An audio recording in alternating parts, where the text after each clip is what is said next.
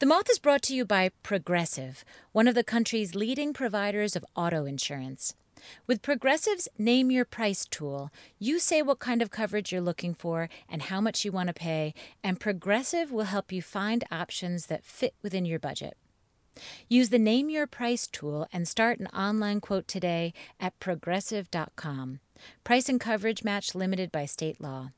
And keep listening at the end of the show today for a special bonus story made possible by Progressive.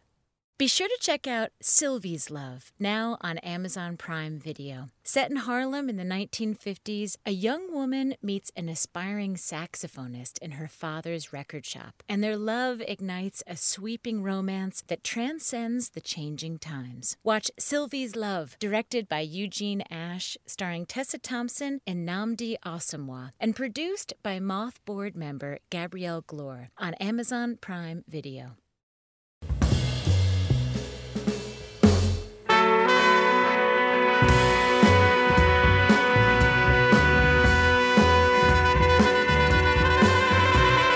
From PRX, this is the Moth Radio Hour. I'm Jay Allison, producer of this show, and in this hour we present a live Moth event held at Union Chapel in the town of Oak Bluffs on the island of Martha's Vineyard in Massachusetts. Your host is Jenny Allen, whose essays and articles have appeared in publications like The New Yorker, and her one woman show, I Got Sick, Then I Got Better, can be seen in venues around the country. Here's Jenny Allen. So, we're going to start our stories, and um, we ask each storyteller to answer a very simple question that we've asked, and appropriately, because tonight's theme is Big Night, and this is such a great big night for, for the moth and the vineyard. The question is What are the three things you need to be prepared for a big night? And um, our first storyteller is Maurice Ashley. And Maurice answered the question with a good night's sleep, a great breakfast, and a cup of hot chocolate. He says, Hot chocolate, that's my signature. So, you want to come on up and tell your story?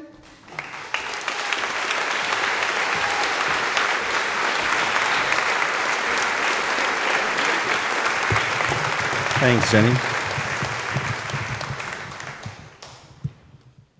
In the summer of 1985, when I was 19 years old, I played one of the most important chess matches of my career.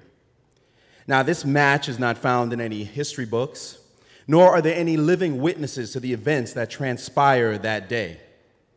But this match proved to be a defining moment in my life as a chess player, teacher, and commentator. Now, I'm from Brooklyn, New York. That's what's up. More specifically, though, Brownsville, Brooklyn. Somebody from Brownsville, wow. Now, Brownsville wasn't a fairy tale place to grow up. I mean, we had our share of abandoned buildings and gaggle of prostitutes and brazen car thieves. And our drug dealers who would play musical gunshots every single night to remind you who was in charge of the neighborhood. Kind of like here at Martha's Vineyard. Mike Tyson, the boxer, he grew up in Brownsville. Brownsville was so rough, Mike had to get out of Brownsville. But lucky for me, I had found and fallen in love with the game of chess. And I played it every single day. I studied chess books whenever I could, and I played with my friends. It was my altar uh, in Brownsville that I had this game. And one of my friends I was beating on, and he, uh, he got upset and he said, Well, I know a bunch of guys who could crush you. Now, I'm from Brownsville. Two strangers meet from Brownsville, and one will say, You're from Brownsville? The other will say, Never ran, never will. So I said, Bring it. Who are these guys? And he said, Well, they're known as the Black Bear School. The Black Bear School. So it's like picturing some peace, spikes, peace pipe smoking brothers watching too many cowboy movies. So I'm like, well, let's go, let's see it. So he takes me to Prospect Park in Brooklyn, and I see one of the most intense scenes. It's like 30 African Americans, soul music blasting, and they're all around chessboards, either playing or watching. And I come up, and it's these legends I hear of the park. William Morrison, the exterminator, who plays in the style of Bobby Fischer. I mean, you make one mistake and he finds the flaw in your game and he'll inject venom in you that no medication can fix. but the most interesting guy that they pointed out to me was George Golden, the fire breather. Now, George had a way about him. He was about 5'7, 5'8. He was in his mid 30s. He had a little reddish hair, uh, freckles. But George, when you saw him play, you knew he was a player immediately. Was the way, by, the way he moved his pieces. He'd move the piece and it'd end up exactly in the center of the square every single time. And George had this great skill that you had to have in Brooklyn was he was a great trash talker. Because you know, brothers, when we get together, we got to trash talk. But in chess, there's a code of silence. You're not supposed to speak during the game, you know, button up, correct, no distracting your opponent. So the great trash talkers had to have a way of getting around that code, of circumventing it. And the best people will tell you there are three ways to do that. Number one, start by talking to yourself. So you'll be sitting there, you'll be like, okay, I could play bishop g5, and then he could play knight f6, and if I take on f6, takes back, what am I supposed to do? This, this is confusing, man. So now they think either you're slow or you're crazy. And then the second thing you do is you start complimenting them in these crazy rants. So you'll be like, okay, bishop g5, and he plays knight f6, and then I play knight c3, plays knight bd7, and if I take on d5, he can take back on d5. When I take his queen, he plays bishop b4, check. Oh, this guy is good.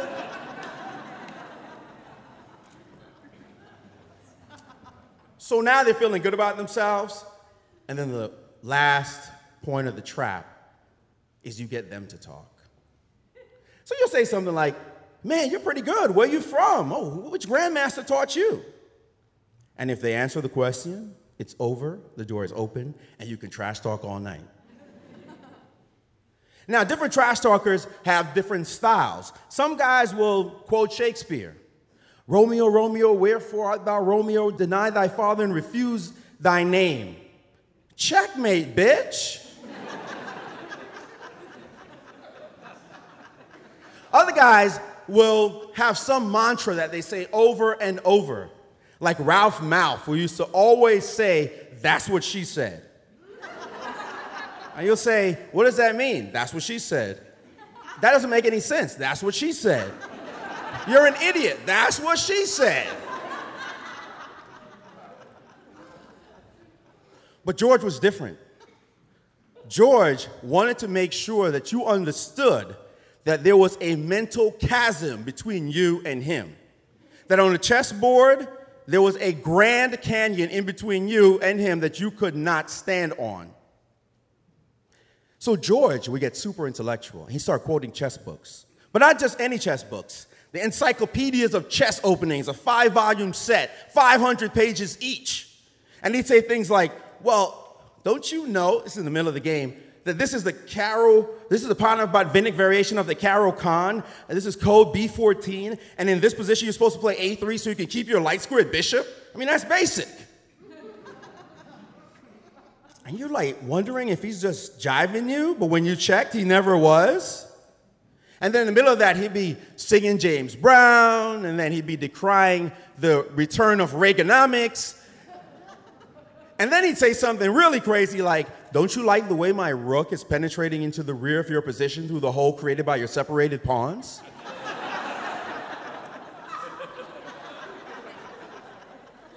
and now you're so flustered, right, that you like blunder, and he realizes he's like, whoa. And then he does his signature move where he gets up on the park bench so that everybody can see him, and he has his queen in his hand, and he jumps into the air like Michael Jordan and slam dunks his queen on the square and says, Checkmate!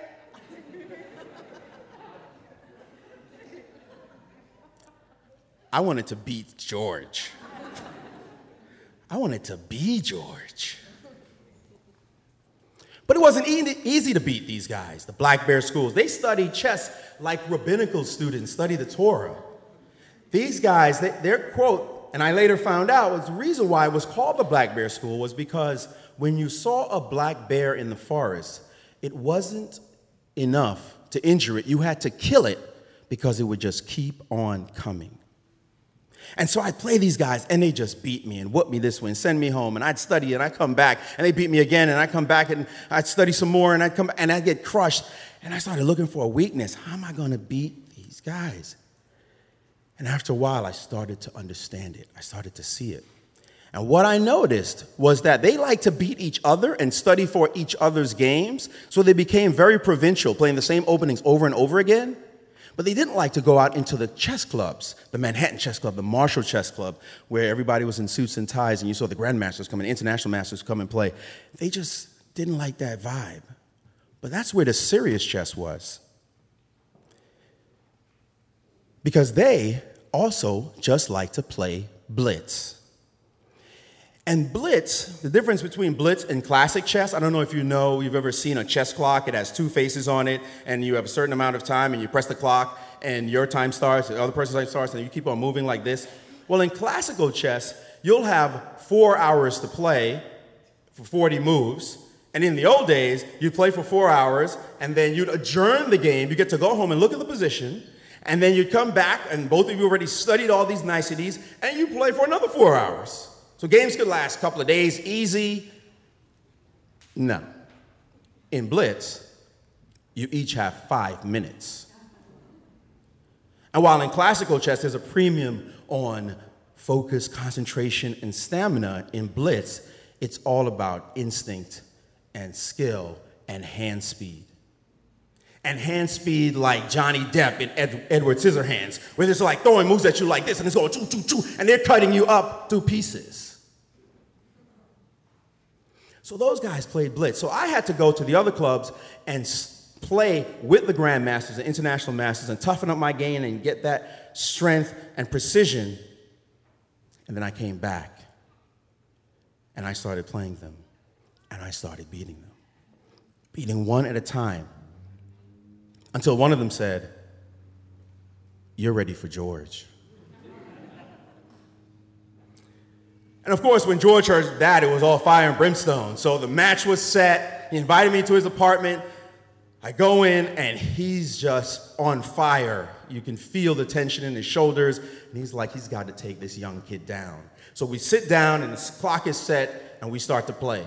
And the games are even at first. We're going back and forth, hitting one each other the game. But George is realizing this is not as easy as it was. And I'm realizing, wait a second, all that training has worked, and I'm starting to feel it. And we're going back and forth. I hit him in one particular game. We're going down to the wire. There are only seconds on the clock, and I hit him with this combination, and I chase his king, and I checkmate him. And he didn't like it. And we set up the pieces, and we start to play again. And then it comes a moment in the game where George reaches for a piece, and his hand is hovering over the piece, and it's trembling. And I know I got him and I become like Neo in the Matrix. His bullets, I don't have to dodge them anymore. And the thoughts are coming from my head down to my body, into my hand, to my fingertips, to the chess pieces, to the clock in one delicious blur. And I'm just hitting with combination after combination. And I'm checkmating his king on the left, and I'm hitting his queen on the right. And George starts to realize that he's got nothing for me. And I'm inside his head, I'm anticipating all his moves. And finally, he's breathless on his knees, like out of it completely. And he says, we're done.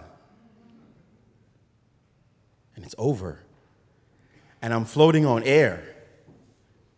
I just defeated the fire breather. I killed a black bear. So I start walking out of the apartment. I look over my shoulder and I see George is averting my eyes as the door closes behind me. And I realize in that moment that I've broken something inside of George. So a few years later, George got really sick and he passed away. And a friend of ours in the Black Bear School said to me, George told me something before he went away, and that is that I should take care of Maurice because he's going to be special. And so, to the Black Bear School, who taught me the greatest lessons for the cutthroat world of competitive chess who taught me that determination and fire get you far and that the will to win is greater than any material disadvantage. I want to say to them all, the Black Bear School and to George, thank you.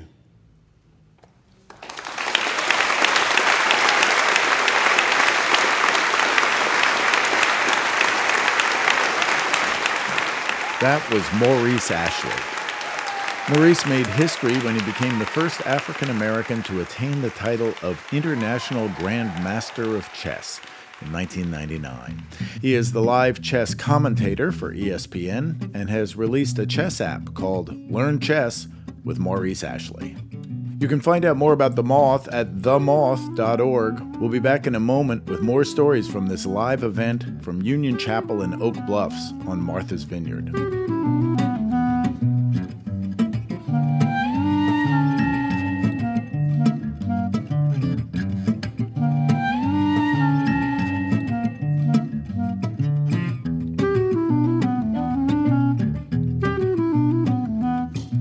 Moth Radio Hour is produced by Atlantic Public Media in Woods Hole, Massachusetts, and presented by PRX.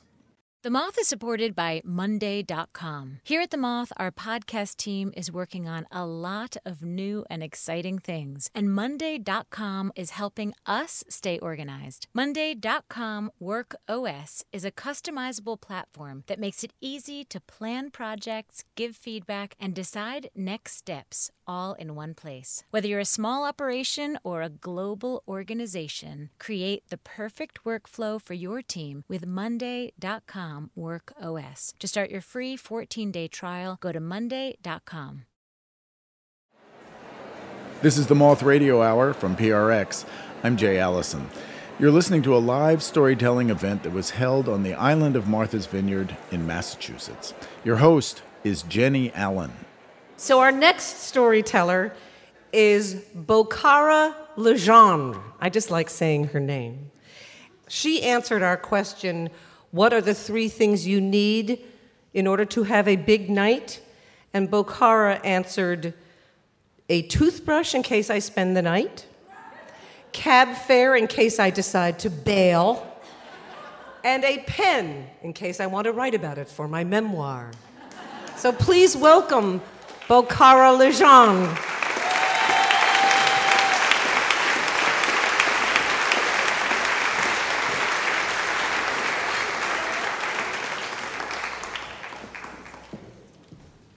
Well, a few years ago, I decided um, that I'd crash the coronation of Nepal, the king. And of course, I didn't mean to. I really was invited. The way I was invited was I was at a cocktail party in San Francisco, and it was given by the honorary consul general from to Nepal. And he said to three of us, Wouldn't you like to come with my wife and me to the coronation? And we all said yes. Well, I mean, my marriage was falling apart. My dog had died. My life was a mess. I thought a nice Himalayan, clear mountain air and a jamboree will fix my life. It'll be perfect.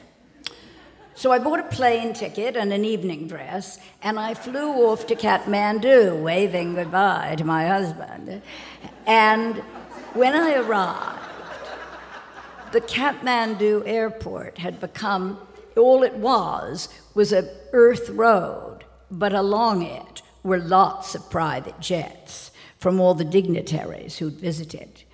And I took a taxi into town, and I noticed that the toes of the cows and the elephants had all been painted red, just like mine.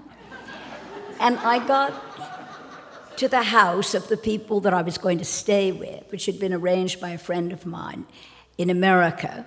And I discovered that the other house guest was the Queen of Bhutan. And the next morning, I said, Would you give me a ride to the coronation? Because I thought, well, my invitation will be at the gate. But instead of doing that, he dropped me off at a big white fence, which went around a cow pasture which was masquerading as a palace garden. I could see way out in the middle the tents of the coronation. I was dressed in a long tie dyed silk evening dress with a big skirt and gold high heeled sandals. And around my neck, I had crisscrossed like a hunter's game bags binoculars, a camera, a tape recorder. I was prepared to join the press if I couldn't get in with the princesses. and so I threw my leg over the fence, and my gold sandal went into a cow paddy. And I slogged across that field like a soldier in enemy territory, but nothing happened. And when I got to the tents, I was in the royal enclosure, so nobody did anything. But I was terribly shy and terribly worried, so I rushed into the first tent I saw, and I sat down at a chair without looking. And then I looked up, and I saw that the entire tent was full of Nepalese in white dhotis, black Nehru jackets, and white turbans, all men. And I looked at the person next to me, and he looked at me with a horrified expression. And I bolted out of there like a flying rainbow, and I went into the next tent. And that one was full of people in evening dresses, and the Maharajas were in gold brocade coats, and everybody had on lots of jewelry. And I sat down next to a woman in a long green satin evening dress and she had a camera and three strands of pearls around her neck. And she turned to me and she said, Did you know the Queen's wig was eaten by a yak this morning? and I said, I'm just glad I was accepted by the right people. and then we noticed that the um, the photographers had all been let out of their sort of pen and that they were rushing across the field with camera in hand and trumpets were blowing, and it must be the moment of the coronation.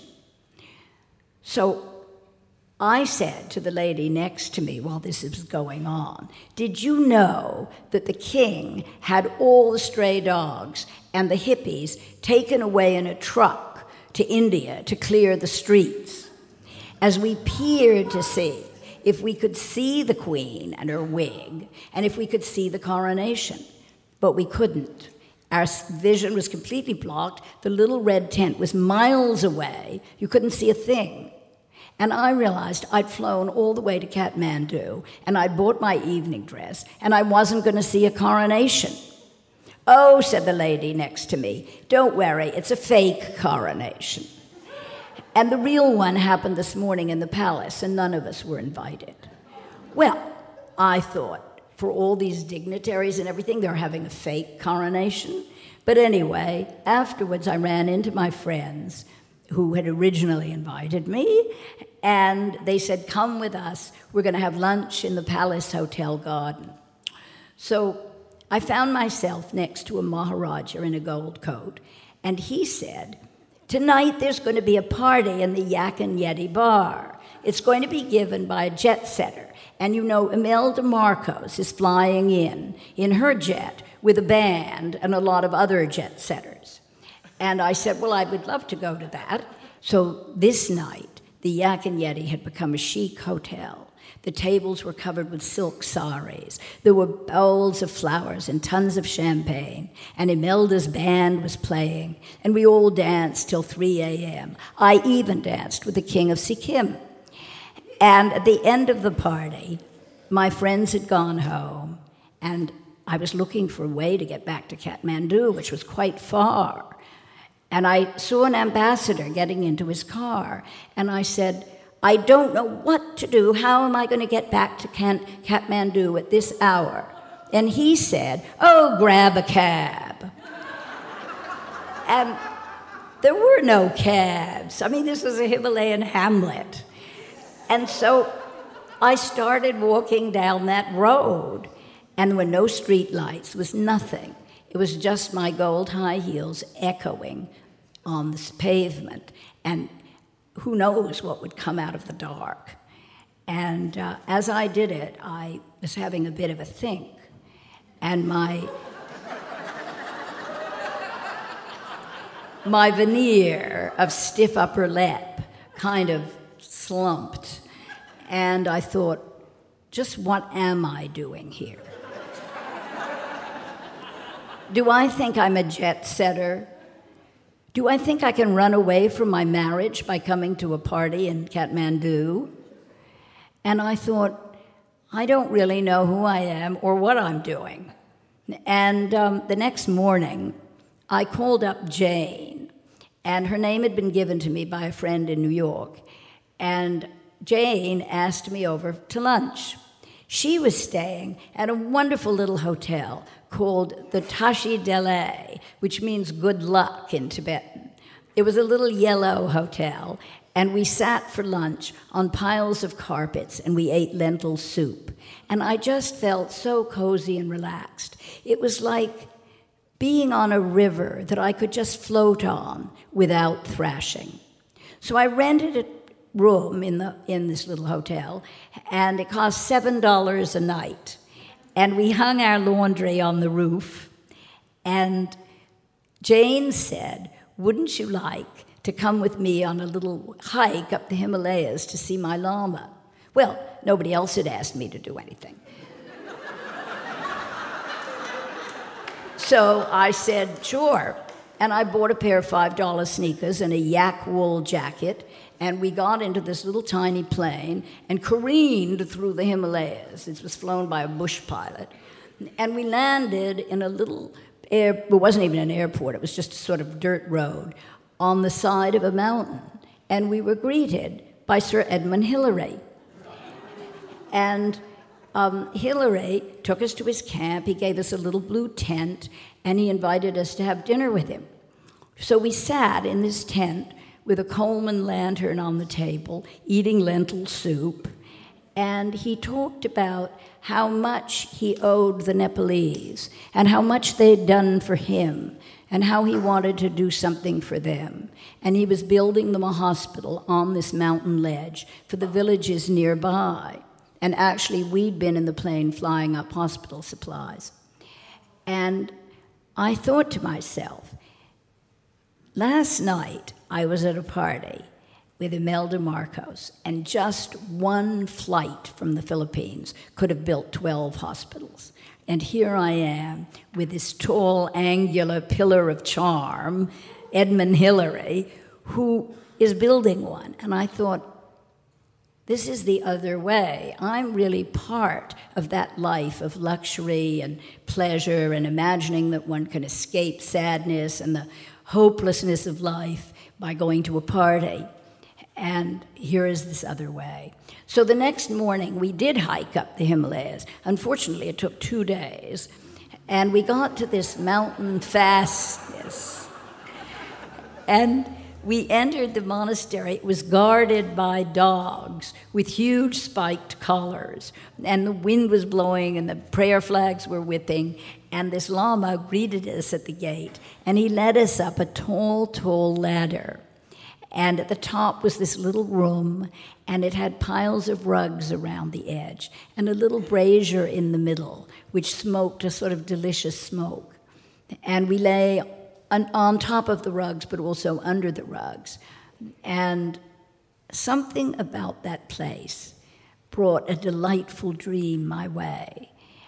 Perhaps it was the scent from the brazier, or perhaps it was the fact that there were all those minds in that monastery pushing themselves towards another level of consciousness. But in this dream, I danced out of a little flower shop where three people said goodbye to me. And I danced to this great symphony, which at the same time was a charming melody. And I danced down a cobblestone street, and I was in tune with my life.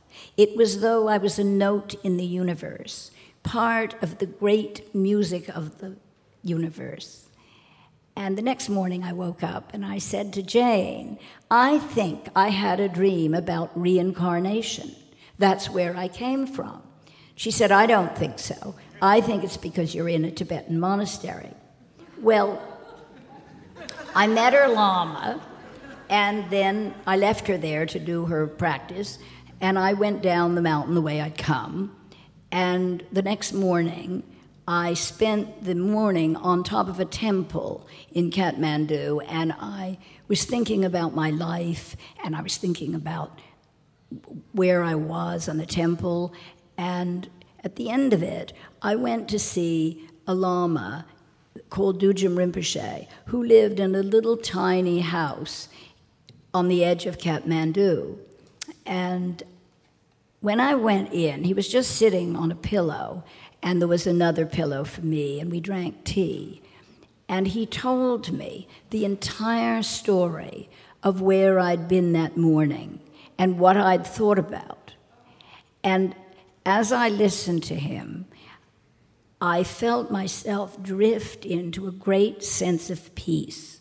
I felt more welcomed and more comfortable and more at ease with my life than I'd ever been. And I thought, this is like a, a confirmation of my dream up in the monastery. And I realized that you can escape to a party and make a gay time to try and escape from the inevitable pain of life. Or you can decide to go and sit quietly with a wise man and feel that your life is really in tune. There's always the choice.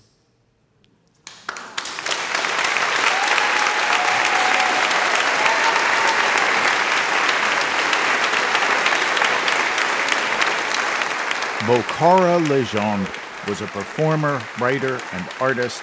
Her long running series, Lunch with Bokara, interviews with spiritual masters, scientists, and philosophers, can be seen on Link TV. Bokara passed away in 2017, but the stories of her remarkable life live on in her memoir called Not What I Expected. Our final story, an impossibly romantic one, is coming up in just a moment.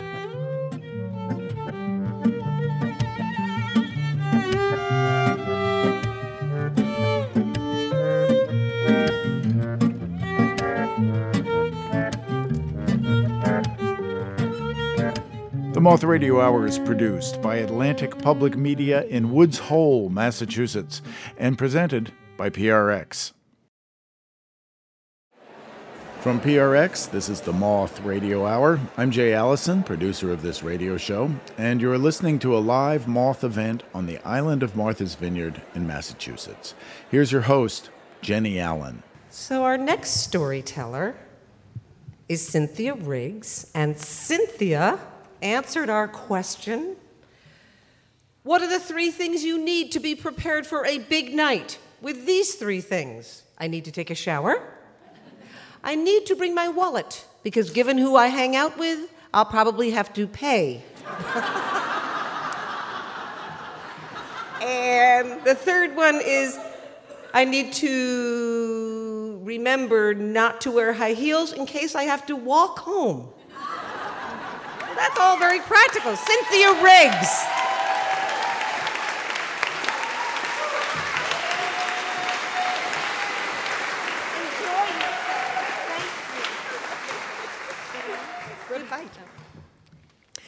Well, uh, I was born on Martha's Vineyard, uh, and coming here tonight, I got lost.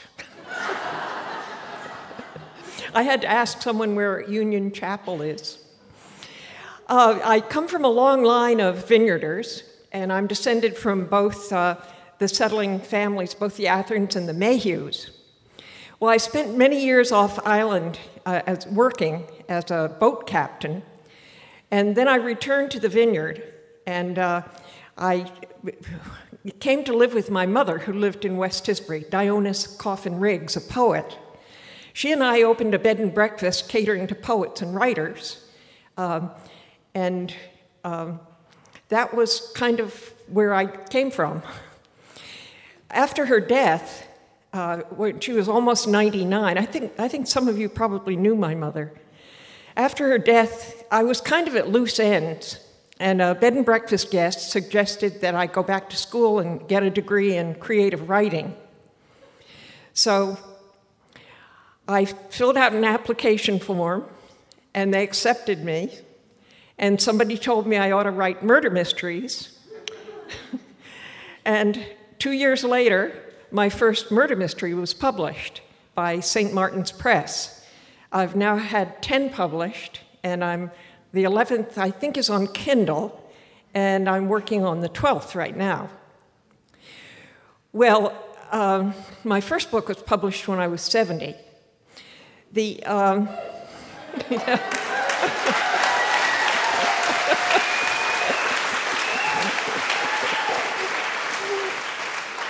I love this audience. There's hope for all of you.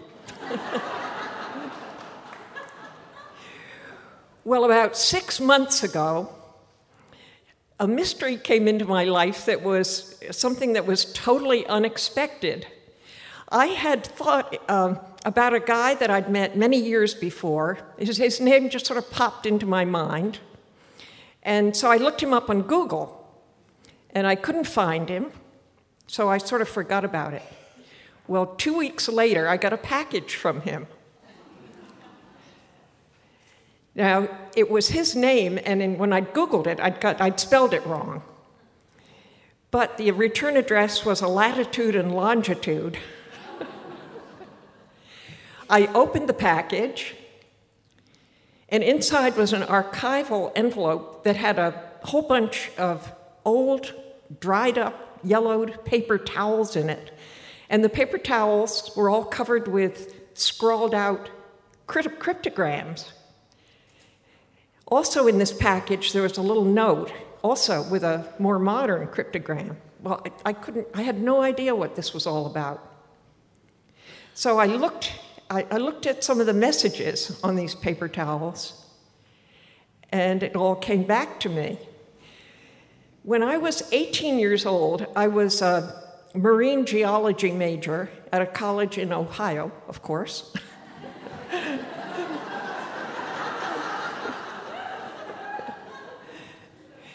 My college managed to find me a uh, college job lasting for four months in San Diego, working for Scripps Oceanographic Institution, sorting plankton at a, you know, as a research project. Now, I was just thrilled. I'd never been out west before. I was working in a real laboratory. I was 18, and I was, most 18 year olds are clueless. I was particularly clueless. Now, my co workers were a bunch of guys who had been working sorting plankton for much too long.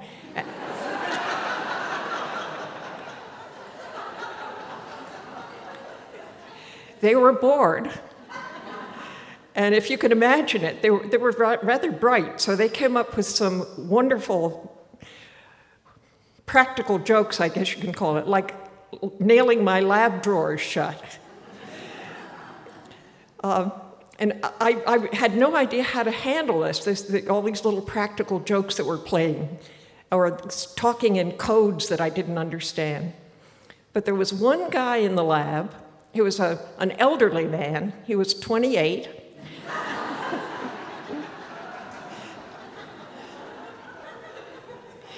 he started defending me against my tormentors. So I started, uh, my, my dad had been in the army and he'd introduced me to cryptograms. So I just loved the idea of these secret messages. So I wrote these secret messages as cryptograms to Howie on these paper towels. Now, he kept them for 62 years. well, I, I have a group of young women in my Wednesday writers group, and I said to them, What do you think of all this? And they said, They're all young women. They all said, You've got to get in touch with this guy. You just have to. This is wonderful. And so I thought about it, and I thought, Well, uh, how am I going to get in touch with him? This was latitude and longitude. so I Googled it. I found that there was sort of a circle right around the uh, right around Baja California, the coast. Now I knew that Howie had a dental degree, so that was kind of a clue. I figured, okay, there was a golf resort somewhere within that latitude and longitude. So I called this golf resort on their toll free number and I said, Was there a Dr. A registered there? No, there wasn't. Then I figured, okay, that circle could include the coast of Baja California. So I figured, aha, he's on a cruise ship. So I found a cruise ship tracking site on Google. this is all true. there were no cruise ships in the area at that time. So then I was sure I had it. He had a private yacht. He was a retired dentist, after all.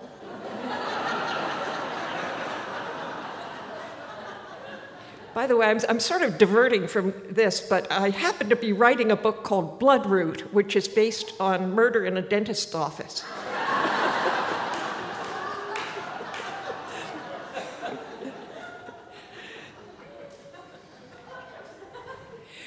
I figured the captain had come up to Dr. A and said, Dr. A, sir, uh, this is your latitude and longitude. But that was kind of a dead end. The next thing I figured, okay, I'll go to the California Dental Association. And I found him. I found him and I found the address. Now, he'd been a public service, public health dentist for one of the counties in California, which sort of, sort of shot the idea of the yacht. So I went back to my Wednesday writers. I have a representative group of Wednesday writers here, and I said, Now what? And they said, You've got to get in touch with this guy. You just have to. Well, I figured I could uh, write him maybe a sort of a non committal note. So I did that, and I said, uh, I said, Well, I just got that. Uh, packet that you sent, and I decoded the message, and that was it. No. now, the Wednesday writers, in the meantime, had formed sort of a cheering section, and it was going something like this This is every woman's fantasy. this man has spent a lifetime loving you and searching for you.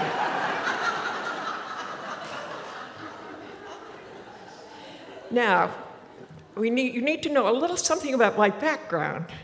I, was, I wasn't totally off on men, but I was a little uncomfortable because I'd been married for 25 years to a very brilliant but a very abusive husband. And uh, married him uh, after we were divorced for 35 years. He stalked me for 20. So I was, I was not comfortable opening any doors to any kind of intimacy, and these, these paper towels.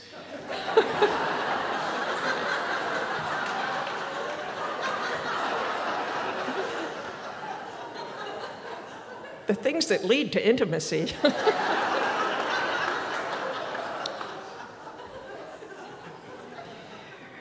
I sent this letter off to what might or might not have been a current address, and by golly, I got a letter back, or it was a postcard back, and it said, nicer than nicer, nice, nicer than nice to hear from you. So I knew I had the address right. The next thing I did was to send him a book of poetry uh, that my, I had a daughter who died about five years ago, and this was a, a book of her poetry. And I sent it to him. And he wrote back and he said, I had a son who died the same time your daughter died, about the same age. And as you can imagine, this broke down a lot of barriers in a hurry. If you think of the, the, the worst thing that can happen to parents is to have a child died and to have two of us sort of sharing this this painful experience. So we started corresponding. And uh, we, we started having kind of coincidence, finding out these coincidences that happened. It wasn't, wasn't just the, uh, the, me writing the Bloodroot, and it wasn't just the, the kids' deaths, but it was the manganese nodules. yeah. Now, since I'm speaking to a group that is near the oceanographic, probably many of you know what manganese nodules are, but most people don't. They're sort of knobby little uh, lumps of uh, black gray looking uh, mineral deposits that are found only in the deep sea. Uh, a few museums have these manganese nodules, and very, very few individuals have manganese nodules. And Howie happened to have one that came from the Marianas Trench, which is the deepest part of the Pacific Ocean, and he sent it to me. Well, I just happened to have been on an Antarctic research cruise. I had a small sack full of manganese nodules.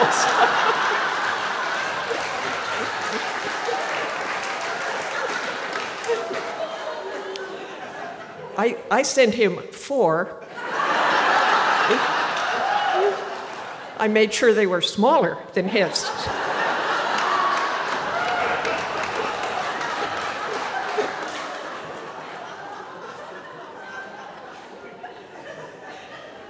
the next thing Howie sent me, by the way, at this time the, the uh, young woman in the West Tisbury post office got involved in this romance. she would say, as she gave me a package, another letter from your boyfriend. This, this, the next thing he sent me was a CD of a, a piece of music that his son had composed called Cactus on Mars. Well, my son in law, who's a geophysicist, was evaluating research proposals for Mars. this, this has been going on and on and on. Now, at this point, the Wednesday writers stepped in again and said, You have to go see this guy. I had no intention of going to see him, but you have no idea what these women are like. you can talk to two of them afterwards, they're representative. Uh, so uh, I have a ticket to California on my desk.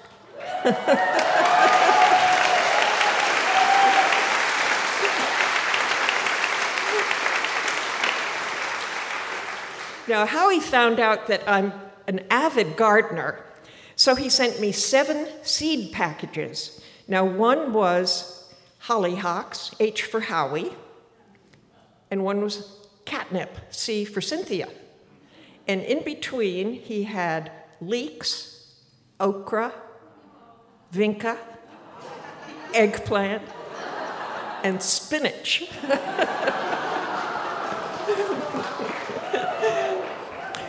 Well, this, this is a real romance. so I'm going out to see him, but now here comes the question when I appear, is he going to have in his mind this 18 year old that he fell in love with? I mean, I'm 81 now, and he's 90. And I asked the Wednesday writers, well, what, what can you do? And they said, oh, plenty.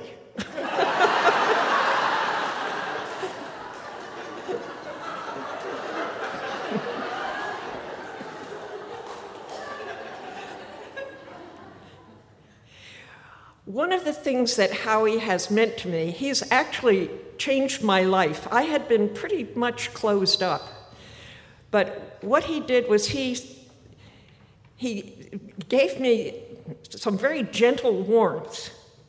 He also introduced me to a kind of a calm love that I'd never thought of before.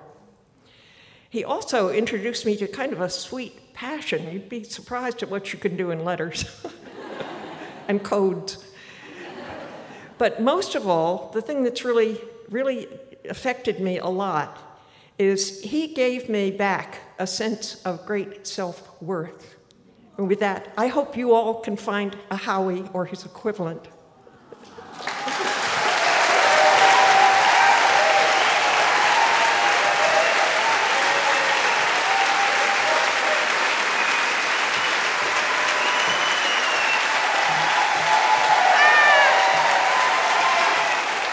Cynthia Riggs is the author of 14 books in her Martha's Vineyard mystery series featuring 92 year old poet Victoria Trumbull.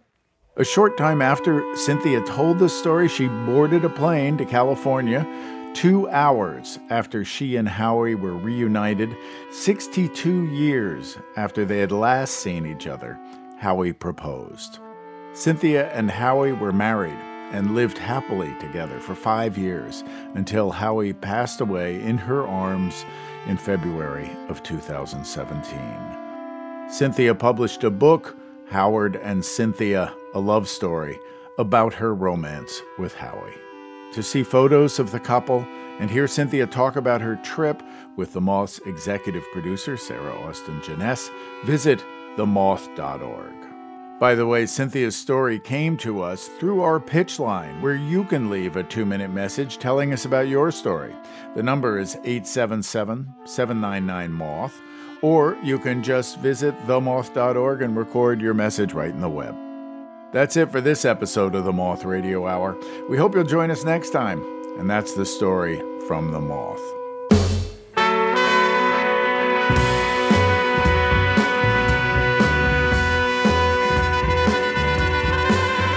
Your host this hour was writer and performer Jenny Allen. The stories were directed by Catherine Burns, Sarah Austin Jenness, and Jennifer Hixson. The rest of the Moth's directorial staff includes Sarah Haberman and Meg Bowles. Production support from Laura Haddon and Brandon Ector. Moth Stories Are True is remembered and affirmed by the storytellers. This event was recorded by Paul Ruest. Our theme music is by The Drift. Other music in this hour by Tin Hat. The Moth is produced for radio by me, Jay Allison, with Vicki Merrick at Atlantic Public Media in Woods Hole, Massachusetts. Atlantic Public Media was a sponsor of this live show on Martha's Vineyard, along with the Cape and Islands public radio station WCAI. Special thanks to Kitty Burke and Bliss Broyard. This hour is produced with funds from the Corporation for Public Broadcasting, the National Endowment for the Arts, and the John D. and Catherine T. MacArthur Foundation, committed to building a more just, verdant, and peaceful world. The Moth Radio Hour is presented by PRX. For more about our podcast, for information on pitching your own story and everything else, go to our website, themoth.org.